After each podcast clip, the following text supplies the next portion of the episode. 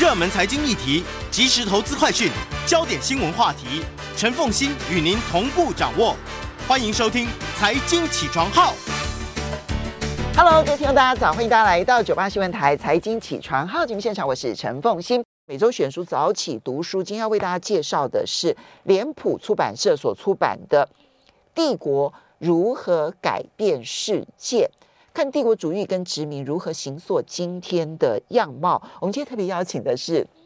高中历史老师，建国高中的历史科的教师黄春木黄老师。老师，要不要先用一句话来介绍这本书？嗯，好。呃，我觉得这本书就我们今天来讲，其实就四个字。呃，前世今生啊，呃，就是说，我们今天要了解呃，现在全世界的，比如不，比如说地缘政治啦，国际经济的那个发展，其他背后的来龙去脉，呃，事实上是我们需要去回溯跟梳理的。那这本书在这个部分，哈，其实提供了一大部分哈，非常重要的一个一个呃历史的素材，而且它每个国家呃每个国家讨论最后都到了二十世纪，嗯，所以跟现在的一些呃。呃，情势其实是有连结的。嗯，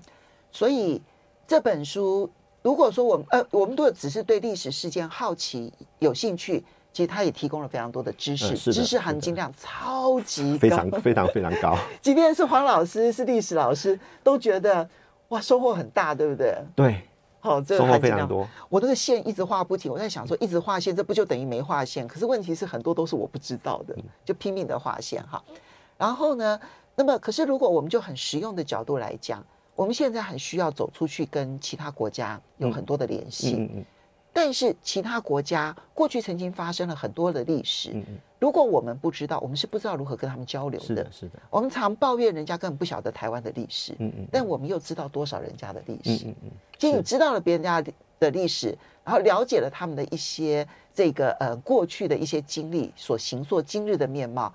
这个对于我们。同理他人，帮助非常的大。是的，是的。OK，嗯，那我们就要来介绍一下这本书的作者群。他其实不是一位作者，嗯、他是雪梨大学的一位教授来编的。是，但是其实看起来是找了非常多的作者。嗯嗯。呃，这本书呃，它其实是呃有讲的是三个帝国啊。那每一篇其实都是不同的作者来书写的啊。那主编呢，其实是呃雪梨大学的欧洲史的学者。那他在整个世界史啊，特别是欧洲史的研究，其实是非常权威的啊，嗯、所以他才有办法号召呃，就是呃这十三个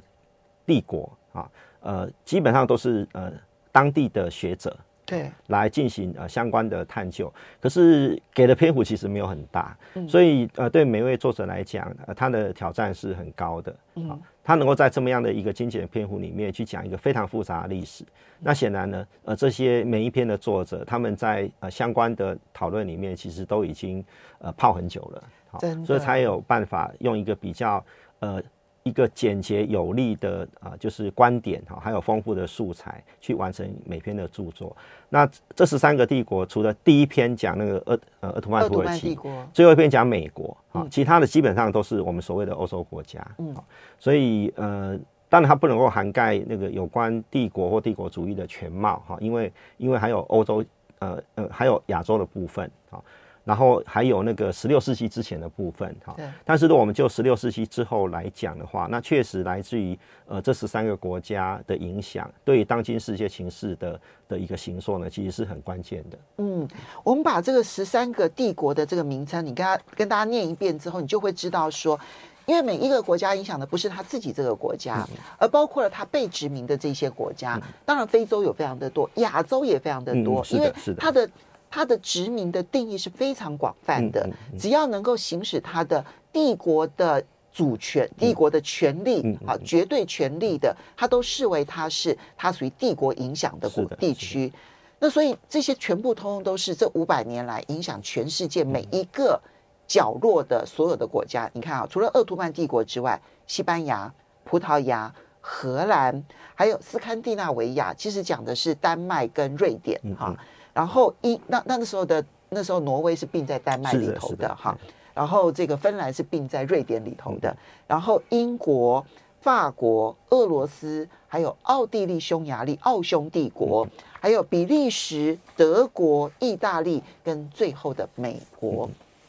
大家想一想，其实过去这五百年历史上，地地呃，我们地球上面有哪一个地区、哪一个角落没有被他们影响？嗯嗯嗯。所以他们影响的不是自己的国家，是也影响了许多地区的角落的所有的国家。所以，老师对你来说，帝国是什么？嗯，好，呃，这是一个很复杂的名词哈，而且涉及到翻译的问题。呃，如果我们今天讲中文的帝国，好，那大概我们的。刻板印象就是它就是一个国家，嗯，好，然后这个国家有非常强大统一的一个呃系统去管理呃疆域里面的每一寸土地，好，我们的概念可能比较像这样子。可是英文的 empire 其实意思不是这样子的，好，empire 的话基本上它是呃有一个强大的国家，可是它有很多个国家被框在里面，可是框的形式，诶，就是很很多样性，很多样性，好。然后呢，呃，这个很中心的国家呢，其实也也不见得要把这些国家全部都整并进来，嗯、因为整并进来的话，可能比较像英文的另外一个，这就是 kingdom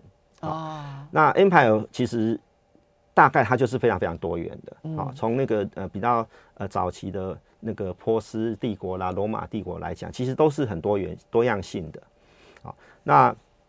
所以呢，我我们今天对那个呃就是呃帝国的了解哈，如果是我们是。啊，讲的是呃，中国以外的那个历史的话，其实我们不要被那个中文的那个呃帝国的这个翻译，不要用帝国的帝王的想象。对对对对对对。其实那个帝王的那个帝，恐怕还是对其他国家的影响力可能还比较好一点。嗯，是是，嗯，所以那个呃，我所以在这情况底下，等于说呃，我们对于那个就是中国以外的这样的一个一个呃帝国或帝国主义的发展的形式呢，嗯、我们不能够用我们既有的那个中国史的概念硬套。嗯，那当然反过头来看，其实呃，那个中国中国的那个整个帝国的历史哈，如果我们说是一九一二年之前的话，其实它也不是铁板一块的，真的。哎，我们如果用一个非常呃所所谓的那个呃铁板一块的这个概念来看待整个呃中呃一九一二年之前的中国历史，其实也会有很多的误解。嗯嗯，所以呃，我觉得我们今天在看呃，如果我们在了解的是那个呃中国以外哈，特别是在那个呃西方的这些帝国的时候，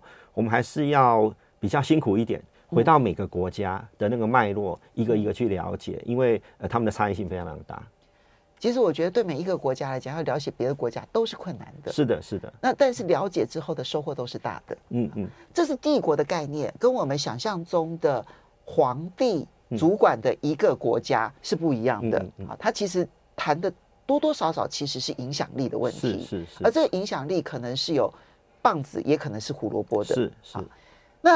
另外，那帝国主义跟帝国主义式的行为似乎又有点不同了。嗯嗯嗯，呃，应该是说，呃，在呃十六世纪以后，呃，那个呃所谓的西方国家，呃，他们在那个地理大发现之后，开始看到一个广大的世界，他们开始尝试的去跟这个世界做了连接。当然，对呃呃这些。呃，欧洲国家来讲，其实都是一个全新的体验啊！不管呃，不管它的整个呃行政的治理，一直到知知识的体系，都产生非常大的转变。那转这个转变，甚至于会呃呃带来的呃，譬如说像那个呃启蒙运动、科学革命启蒙运动，嗯、啊，这个影响都是呃跟跟外部的连接有关。好，所以我们稍微休息一下。所以那个帝国主义呢，从当地来讲的话，它其实推动了更多思想的革命。可是对于其他的国家而言，它被殖民国而言，跟殖民国之间的互动，我们要稍微休息一下。欢迎大家回到九八新闻台财经起床号节目现场，我是陈凤欣。在我们现场的是建国中学呃建国高中的历史科教师。黄春木黄老师，历史老师，我们今天要来为大家介绍的是脸谱出版社所出版的《帝国如何改变世界》。哈，黄春木老师呢，一见到我就说：“哎，你为什么要挑这一本书？”我刚才在想说，老师是觉得这本书不好看吗？后来我跟老师一聊，哦，老师不是觉得这本书不好看，他非常喜爱这本书，因为他也觉得这知识含量对他帮助很大，即便他已经是历史老师了。哈，他是认为说，哎，这本书其实有点难读。一个主持人干嘛干嘛给自己找麻烦？老师不知道，我常常给自己找麻烦。我专门挑很难的书。很好，很好。然后第二个是，因为现在国际政治对于全世界每一个件事情的运转影响都非常的大。啊，比如说像台积电啊，台积电现在到全世界可能都面临了压力。对，没错。那他其实对全世界都应该要了解。是是。可是我觉得他们学历史的人太少。没错。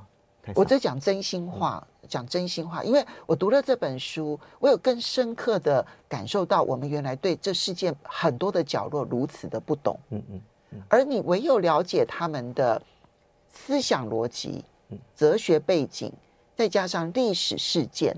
你才能够理解他们要为什么要做这些事情。嗯，这里面包括了美国、英国，还有欧洲很多国家。是是。其还有当然包括了东南亚很多国家。嗯。中东，然后以及就阿拉伯世界哈，然后还有包括了中欧很多的国家，其实都是如此。是，所以我觉得这本书对我是一本价值很大的一本书。嗯老师刚刚提到了帝国是什么？这是先要改变观念的帝国主义。这要回到欧洲为什么会兴起帝国主义，而这个帝国主义对他们的思想的影响。有的有留存到现在，而这个帝国主义所采取的行为对其他国家产生的影响，嗯嗯嗯，呃，我们今天在看呃，就是呃所谓的西方帝国的时候，我们大家要一个概念，就是说它有个母国，还有殖民地，嗯，好，那其实呃这两这这这是可以松脱的，嗯，换句话讲就是说，呃，比如我们以呃英国或法国来讲话，有一个有一个国家叫英国或者是法国这个母国。可是呢，呃，也也有一个叫做英帝国或法帝国的这样一个一个范围，大英帝国。对对对对。然后这个范围呢，这个范围如何去呃呃如何去回馈或者是呃或者是充实原来母国的的相关的资源跟系统？那这件事情其实是呃呃帝国在想的。好，那这两件事情某种程度是可以呃分开来看的。好，所以在那个二十世纪。呃，当那个呃帝国主义的时代呃快要结束的时候，呃，他们他们会想说，哎，那我如何去呃重新调整跟这些殖民地的关系啊？啊，那个调整就很复杂的哈，有的是呃呃不准你走，好像荷兰对印尼不准你走，好，所以最后就打仗啊。那有的是说，好，那我把你把你办把你变成是一个自治领。对，或者说甚至我让你独立哈，但是独立之后呢，我们还是有很多的那个呃条约啊，彼此是连接在一起啊，所以它的那个操作是非常非常复杂的。所以那个我们今天在看那个呃整个欧洲帝国的发展，在过去这五百年的的那个过程中的话，其实我们要看到说，今天的世界是因为呃呃当初帝国主义的发展哈，以及帝国时代结束之后，如何跟原来的殖民地呃建构一个新的关系。嗯，那这这这整个过程其实。彼此间在相互影响，好，然后他们怎么去想这些事情，呃，也也会呃连接到呃跟这些殖民地之间关系。譬如我举个很简单的例子，呃，像那个呃荷兰荷兰荷兰他们呃到了呃十九二十世纪的时候，哎开始非常强调人权，非常强调道德的原则，所以他们在情况底下，他们对于那个呃苏利兰啊，那个在呃南美的北边哈，就是呃巴西的。巴西的北边啊的的一个小国家，嗯，诶，他们最后就决定说，那可能我我们我们呃，我们必须要用一个比较人权或者是道德的原则，去重新处理跟那个呃苏利兰的关系，好，那这个整个过程相对来讲就比较平和，好，那所以那个我我们今天在看呃呃相关的那个呃就是呃世界局势的时候，我们肯定要回到呃呃呃我们今天在这本书提到的这些呃脉络呢，去梳理呃就是每个。呃，特别是在那个亚非跟拉丁美洲啊，嗯嗯嗯跟呃欧洲之间的那种呃错综复杂的关系。嗯，所以呢，帝国主义它也不是铁板一块，它背后当然是有重商主义，这个毫无疑问的。没错。那这重商主义是催促着他们，然后去到全世界要去，不管是找殖民地也好，或者是要强化它的经济影响力也好。可是背后其实它，因为他们同时有启蒙运动。所以呢，这个启蒙运动又使得他们的这个所有的这些行为开始有了不同的思维。他们对待每一个地方，即便你看像这里面我们等下会提到的荷兰、英国、美国，他们对每一个地方的态度都不一样。是是是。好，好，那我们就要进入，就是因为十三个帝国嘛，我们不可能每一个都介绍。那昨天呢，这个呃黄老师呢挑选了其中的荷兰、英国跟美国，你为什么挑这三个国家？嗯。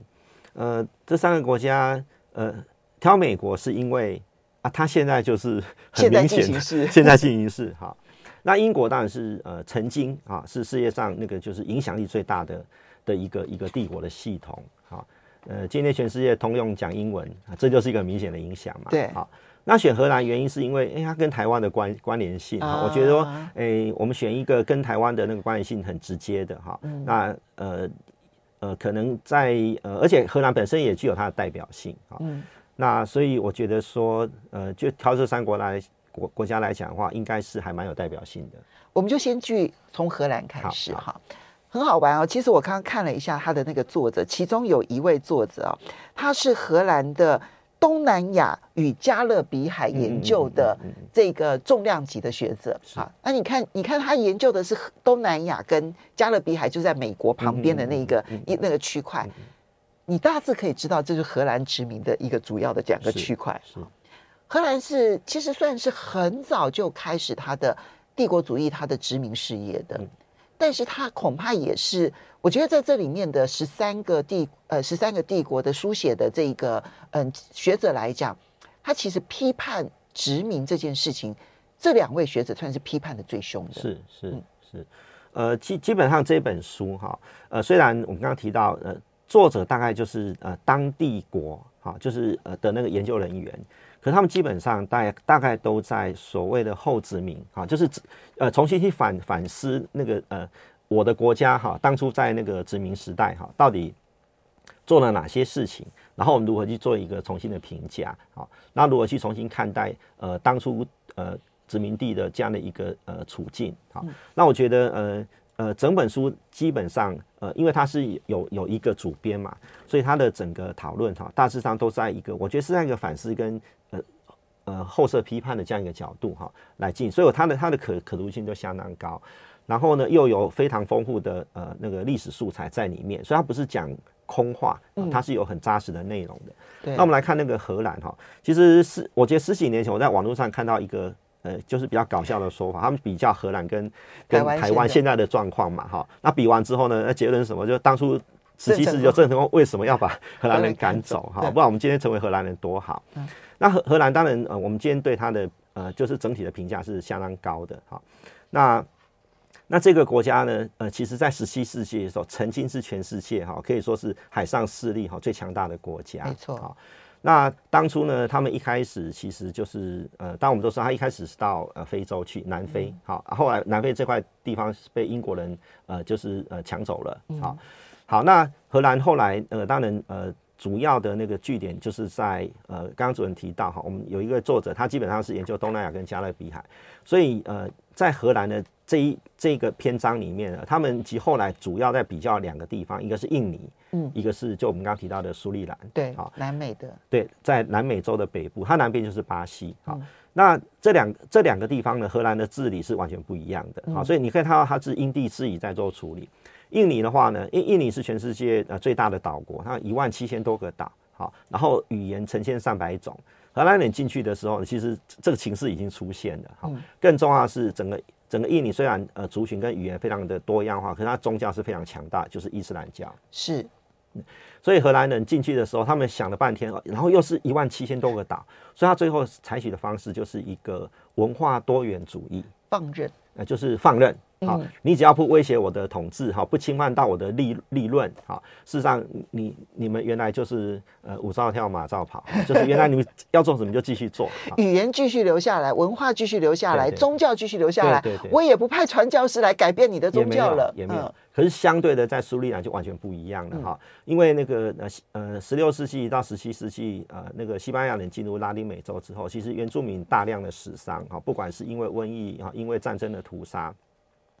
所以那个整个呃拉丁美洲的那个人口结构有非常大的转变。那苏利兰这个地方哈，那个等于说呃它就没有一个很强势的绝对的那个优势的族群哈，所以它的那个它的人口结构呃相对来讲是在一个呃荷兰人来的时候，其实它还在一个呃形塑当中。嗯。然后荷兰人也引进了很多的移民。嗯。所以在那里面就会变成说有奴隶。好，奴隶大概很多，当然都是呃呃从那个非洲来的奴隶。好，嗯、那另外可能有一些契约劳工，好，他可能是从呃呃中国或者是呃印尼啊，或者是其他地方来的。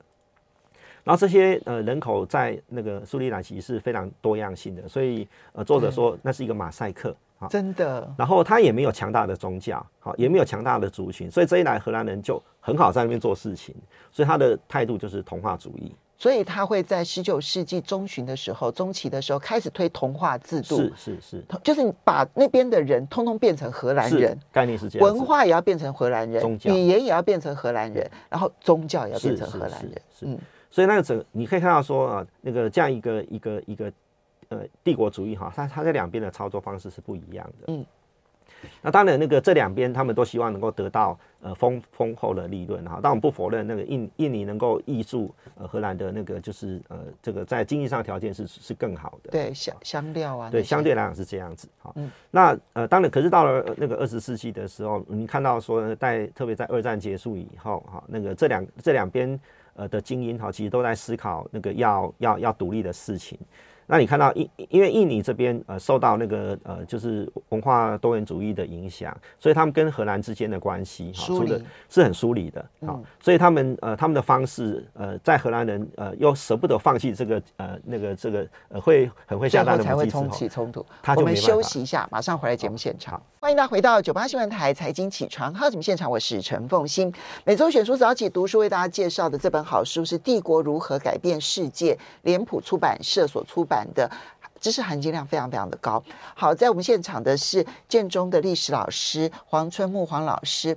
呃呃，老师，我们刚刚讲到，像比如说荷兰，我们他拿的，他其实在非洲也有这个殖民了。好，那但是呢，那个历史历有一段历史，那大家也可以去看。不过他特别拿来去做对照的是，其实都有三百多年的殖民史哦。我算了一下，都是从十七世纪，然后一直到二十世纪哦。那但是呢，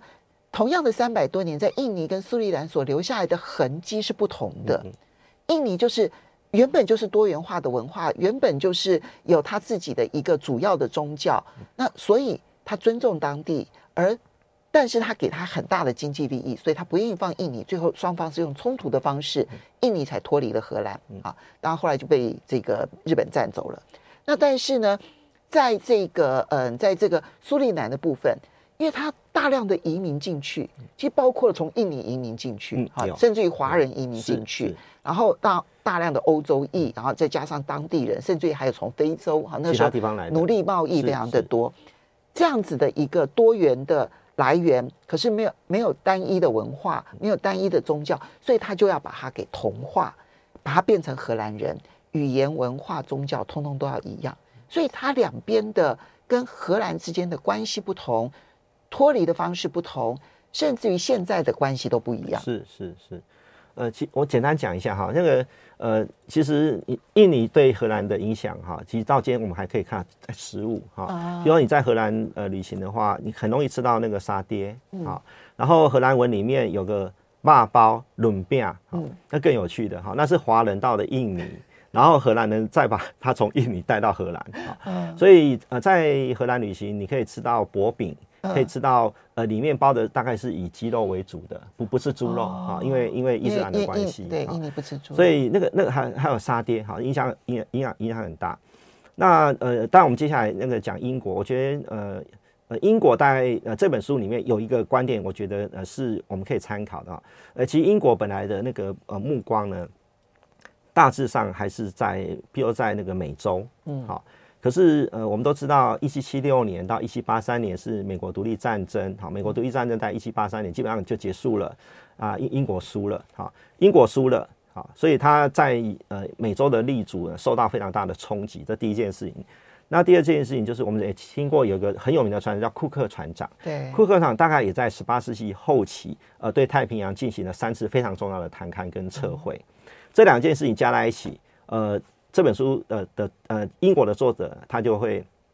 就会说啊，英国终于把目光啊转向了那个亚洲，啊，转向了亚洲，好，那开始进入到一个太平洋的世纪，好，那在这是从十八世纪开始的，十八世纪后期到十九世纪，这跟美国的独立战争有很大的，其实是有关系的哈。然后我觉得这个观点非常有趣，哈，所以英国从此那个就是呃进入了一个呃就是一个太平洋拓垦的时代，哈，那包括政治的开拓，包括科学的研究。好，那当然我们就知道，呃，那呃英国在亚洲影响从十八世纪后期到十九世纪，那那是非常非常深远的哈。那我们举一个非常简单的例子，就是那个啊、呃、人口的移动，好，它像呃譬如说我们今天在呃东南亚或者是在新加坡，你看到非常多的人群的移动哈，包括华人。包括印度人，好，这项移动对于呃今天的呃呃这些东南亚国家的那个人口结构，其实产生非常深远的影响。好，那另外我们也可以看得到，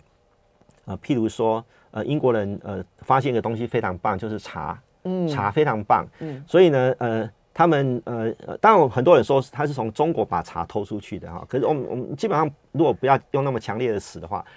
它基本上是有点像呃呃有一个词叫做植物猎人，它其实是把。呃，茶猎走了，对，然后呃，莫城那看，呃，作为一个帝国主义，他应该收集全世界各种的呃奇珍异草。啊，奇花异草，食物的历史就是这样啊。像辣椒也是从南美洲，然后被，然后才会移到中国来啊。中国会有辣椒，其实从南美洲开始有殖民史之后，才有可能借由这样子的层层关系过来的。所以，我们十六世纪之前不可能有辣椒的，对，没有。那有些戏是乱演的。对对对对。那茶的话呢？呃，譬如说，如果跟台湾有关的话，其实台湾开始种茶还是跟英国商人有关。哈，引呃把那个就是种茶呃呃茶种或者是那个呃制茶的技术引到台湾来。对。然后第一批台湾的茶，那个事实上也就是从那个大稻城这边卖到那个纽约去，就是要跟英国做贸易，其实是英国人促成的。嗯、对，好，所以英英国当然在这个过程中行塑了非常呃，我们刚刚光举人口的模式跟那个茶啊，呃，就影响很大。当然。这本书最后提到说，其实英国也受到影响，比如说英国人要要喝下午茶，嗯，好，然后呢，那个茶大概要加蔗糖，嗯，那这大家都跟呃亚洲的那个这个呃这个连接是很很尤其是拉丁美洲的蔗糖的庄园的这个殖民史有关，对，呃，像呃，其实我们今天很多世界史的书哈，像茶的世界史啦、糖的世界史，其实很多很好玩的书哈，在我们市面上都可以看得到。那我想，我们最后要可能要谈美美国这个国家，因为是现在进行式，对，它是一个现在进行式。可是美国从来不知道或不承认它是帝国，哈，这是一个很重要的关键。他也可能是不承认，但他最大的可能性，他根本不知道他自己是帝国。对对对，呃，因为啊，本来我们这我们的日生呃日常生活方式就是这样子的啊，对啊，那个呃台积电都应该到就应该到美国来啊，哈，好东西都应该到美国来啊。好，或者是说那个呃呃，全世界其他地方就应该享受呃我们美国的好的东西呀。好，所以在这情况底下，它的那个呃，如果说我们说美国是一个帝国的话，那么它它的形式呃呃，其实我们大部分的体验应该就是比较软的、比较隐晦的那一块哈。那呃书中把它叫做其实是一个文化帝国主义。好，这一块这个是是比较。大家可以感受到的，但我们也不否认是有另外一块，譬如说他用了一些军事或非军事的力量。这在中南美洲最多很多很多啊，包括我们也知道，其实呃呃，早期在越战期间，其实那个呃呃，一九七五年那个越越南总统的那个的呃，就政变跟跟被杀，其实是跟美国有关的啊。这这这个例子太多了啊。那我们常讲说，其实从二战结束到今天，全世界有一个国家。几乎每天都在世界的某一个角落进行军事或者是非正式的军事行动，那就是美国。嗯，好，所以呃，这样一个国家，那个其实美国自己的学者也做了很多的那个反思哈，比如说我们有另外一本书哈，呃，大家也可以有兴趣可以看，叫《被隐藏的帝国》。嗯，也大概在反思这件事情。那美国呃，今天呃，之所以会变成是一个一个一个呃呃帝国议题的讨论，主要原因就是因为呃强强大的美式文化。啊，那个呃，灌输的那种美式的价值，好，那我们甚至会认为说啊，好像本来就应该是这样子，或者说是一个美好的生活，就本来就应该是这样子。他把自己也视为一个普世国家，就是我所做的一切，其实都应该是全世界每一个国家该做的事。嗯，嗯，对。所以这边有个非常有趣的概念，在书中呃一直在强调，就是说，美国基本上是以一个反帝国跟反殖民的姿态，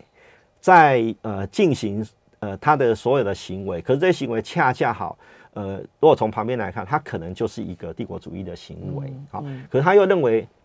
这是一个普世的价值，好，大家都应该是这个样子，好，所以那个呃，所以呃，这本书在谈到那个美国作为一个帝国的这个事情的时候，大致上就会用一个文化帝国主义啊，或者说是呃帝国作为一种生活的形式啊，这样一个角度来那个就是观察或者是反思美国作为一个帝国主义的现象。嗯，